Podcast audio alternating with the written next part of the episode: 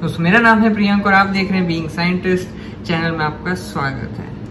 Recently जो है मेरे को All India Radio FM Gold जिसके बारे में आपने सुना होगा, आपने एफएम को ट्यून इन किया होगा तो उसके अंदर मुझे साइंस कम्युनिकेशन करने का मौका मिला और ये मौका ऑब्वियसली सीधा मेरे हाथ में नहीं आया। मेरे बहुत सारे जान पहचान में लोग थे जिनकी वजह से पॉसिबल हो पाया। लेकिन उन्होंने बेसिकली मेरा बैकग्राउंड देखा बींग साइंटिस्ट पे अपलोड होने वाले क्वालिटी देखी वीडियो की वगैरह, ये सब देखा। उसके बाद में they invited me to be there and you know record for them और टॉपिक जो था वो क्योंकि इंडिपेंडेंस डे आने वाला है और इस वजह से उन्होंने जो सेवेंटी फिफ्थ इंडिपेंडेंस डे पे ये बताना चाह रहे थे कि बेसिकली साइंस का जो है इंडियन लेवल पे जो है इंडियन साइंटिस्ट का और इंडिया के अंदर रहते हुए और बाहर भी अगर इंडियन गए तो क्या कंट्रीब्यूशन रहा है एक ग्लोबल लेवल पे साइंस का इन जनरल तो उसके ऊपर टॉपिक पे मैंने बात की and I was quite excited for that because पहली बार मेरे को ये मौका मिला था कहीं से कि एक मतलब गवर्निंग बॉडी जो है उन्होंने रिकॉग्नाइज किया मेरे काम को और उन्होंने मुझे वहाँ पे इन्वाइट किया बोलने के लिए। So yes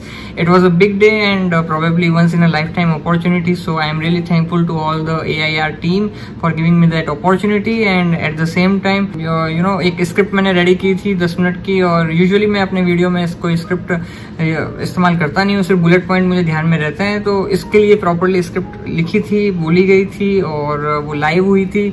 आ, लेकिन बिकॉज़ वो लाइव होके वापस चली जा चुकी है आ, तो अब कोई तरीका नहीं है जिससे कि आपको सुनाया जा सके उस उस पर्टिकुलरली बेसिकली उस आवाज़ को। लेकिन यस वो जो स्क्रिप्ट है वो समवेयर वैसी ही थी एग्जैक्टली exactly वैसी नहीं है तो समवेयर जो है कुछ वैसी थी जो मैंने बोली थी और वो जो है मैं आपको फिर से सुनाना चाहूँगा so you could also take the pride in what our country what our uh, Indian scientists have achieved so far after you know almost 74 years of independence. So here it is. तो जब हमारा देश back in 1947 आज़ाद हुआ तो उस समय के देश निर्माताओं का विजन साफ़ था कि अगर इंडिया को आने वाले सालों में बाकी के मुल्कों के सामने सर उठा के खड़ा होना है तो साइंस एंड टेक्नोलॉजी में तरक्की इंडिस्पेंसिबल है अपरिहार्य है। और उसी विजन के साथ बहुत सारे इंडियन इंस्टीट्यूट ऑफ़ टेक्नोलॉजी, यानी कि आई स्टार्ट किए गए, जहाँ पर अव्वल दर्जे की टेक्नोलॉजी से रिलेटेड एजुकेशन दी जाए।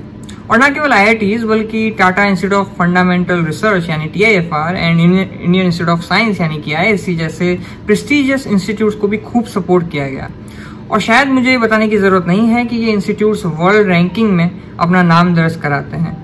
आज़ादी के बाद भी साइंस एंड टेक्नोलॉजी को प्रमोट करने की कोशिश जारी रही और उसी मुहिम में Indian Institute of Science Education and Research यानी आई और नेशनल इंस्टीट्यूट ऑफ़ टेक्नोलॉजी यानी कि एन भी खोले गए। और आज जरा सोच के देखिए कि आज़ादी के बाद से साइंस एंड टेक्नोलॉजी की फ़ील्ड में ये सतत प्रयास आज कितने फल दे रहे हैं। आज की तारीख में हम one of the largest groups हैं वर्ल्ड वाइड जो साइंटिस्ट एंड इंजीनियर्स प्रोड्यूस करते हैं। हमारे साइंटिस्ट एंड इंजीनियर्स ने न केवल इंडिया बल्कि विदेशों में भी अपना परचम फहराया है। और आपको ये जान के गर्व महसूस होगा कि बहुत सारी technologies Indian scientist and engineers ने इंडिया के लिए इंडिया में रहते हुए ही बनाई है।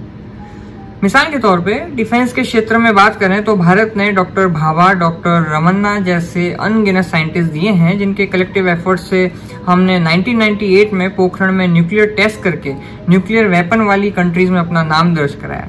ब्रह्मोस नाम की मिसाइल इंडिजिनस टेक्नोलॉजी पे बेस्ड है, जो कि पूरी दुनिया में fastest and most formidable anti ship cruise missile है। स्पेस रिसर्च के फ़ील्ड में इंडियन स्पेस रिसर्च ऑर्गेनाइजेशन यानी कि इसरो ने ऐसे बहुत सारे रॉकेट जैसे पीएसएलवी जीएसएलवी प्रोड्यूस किए हैं।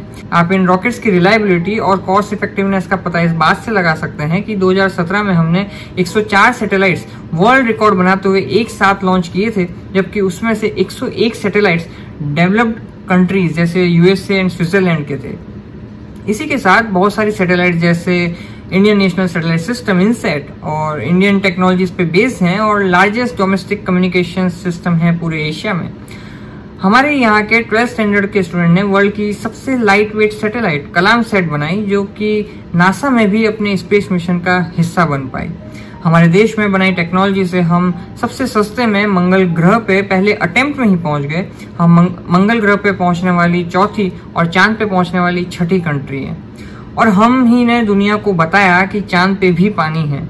हमारी स्पेस एजेंसी इसरो दुनिया के टॉप सिक्स स्पेस एजेंसीज में आती है और ये सब पॉसिबल ही नहीं होता अगर डॉक्टर सारा भाई और डॉक्टर कलाम जैसे इंडियन साइंटिस्ट की लीडरशिप ना मिली होती।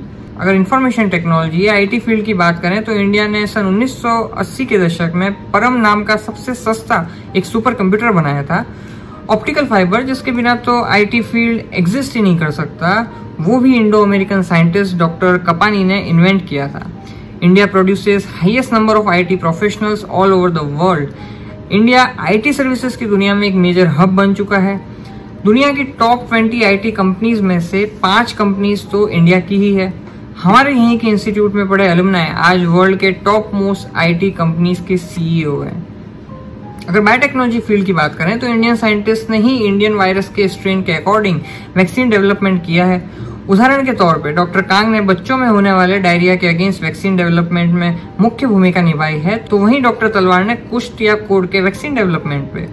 इंडिया में ही वर्ल्ड की लार्जेस्ट वैक्सीन मैन्युफैक्चरिंग कंपनी है। दुनिया में सबसे पहली कोविड की वैक्सीन अगर इंडस्ट्रियल स्केल पे बनी थी तो वो कोविशील्ड है और वो सबसे सस्ती और सबसे ज़्यादा यूज़ होने वाली कोविड वैक्सीन है all over the world in vitro fertilization यानी आईवीएफ से होने वाले टेस्ट ट्यूब बेबीज का नाम तो आपने सुना ही होगा। ये मेथड ओरिजिनली इंडिया में ही डेवलप किया गया था डॉक्टर मुखोपाध्याय के द्वारा बट वो लेट हो गए पेटेंट कराने में due to some ethical clearance in India otherwise हम, हमारा ही नाम था। इंडिया में ही नहीं, बल्कि बाहर भी इंडियन साइंटिस्ट से एजुकेशन लेकर पहुँचे हमारे साइंटिस्ट ने दुनिया में भी नाम कमाया है। मिसाल के तौर पे डॉक्टर खुराना जिन्हें नोबेल प्राइज से नवाजा गया जेनेटिक कोड को डी करने के लिए। तो वहीं दूसरी तरफ़ डॉक्टर रामाकृष्णन हैं, जिन्हें भी नोबेल प्राइज मिला है राइबोसोम के स्ट्रक्चर को सॉल्व करने के लिए।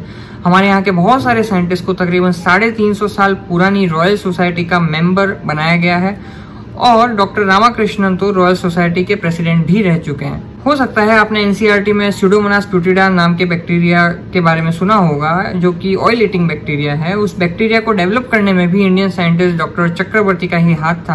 रामाचंद्रन प्लॉट, जिसका प्रोटीन से related data analysis and presentation में पूरी दुनिया में बखूबी इस्तेमाल होता है, वो भी डॉक्टर रामाचंद्रन ने ही डेवलप किया था। एग्रीकल्चर फ़ील्ड की बात करें तो डॉक्टर स्वामीनाथन ने ग्रीन रिवॉल्यूशन के ज़रिए मुख्य रूप से यूज़ होने वाली खाद्य सामग्री गेहूँ और चावल की पैदावार को कई गुना बढ़ा दिया। इसी तरह डॉक्टर कुरियन के प्रयासों से इंडिया में व्हाइट रिवॉल्यूशन पॉसिबल हुआ, जिसे आज इंडिया पूरी दुनिया में लार्जेस्ट मिल्क प्रोड्यूसर है। और कुछ इसी तरह अलग अलग साइंस की फ़ील्ड में हमारे अनगिनत उपलब्धियाँ रही है। तो क्या इतनी साइंटिफिक कंट्रीब्यूशन से हमें मान लेना चाहिए कि हम बहुत अच्छा कर रहे हैं और हमें सुधार की कोई ज़रूरत नहीं है? हमें अभी भी सुधार की काफ़ी ज़रूरत है। और वो कहते हैं ना कि करत करत अभ्यास के जड़मती हो सुजान। तो रिसर्च एंड डेवलपमेंट भी एक ऐसा एरिया है जिसमें कांस्टेंट सुधार की प्रैक्टिस की ज़रूरत होती है। हमें अपनी प्रैक्टिस को स्ट्रॉन्ग करना होगा। आज़ादी से लेकर अब तक की सारी गवर्नमेंट साइंस एंड टेक्नोलॉजी को सपोर्ट करती आई है। और सिर्फ़ गवर्नमेंट ही क्यों? बल्कि बहुत सारे वेल क्वालिफाइड लोग भी ऑफलाइन एंड ऑनलाइन प्लेटफॉर्म से आपको ग्रो होते देखना चाहते हैं। हमें पूछना होगा खुद से कि मतभेद ज़्यादा ज़रूरी है या मंजिल?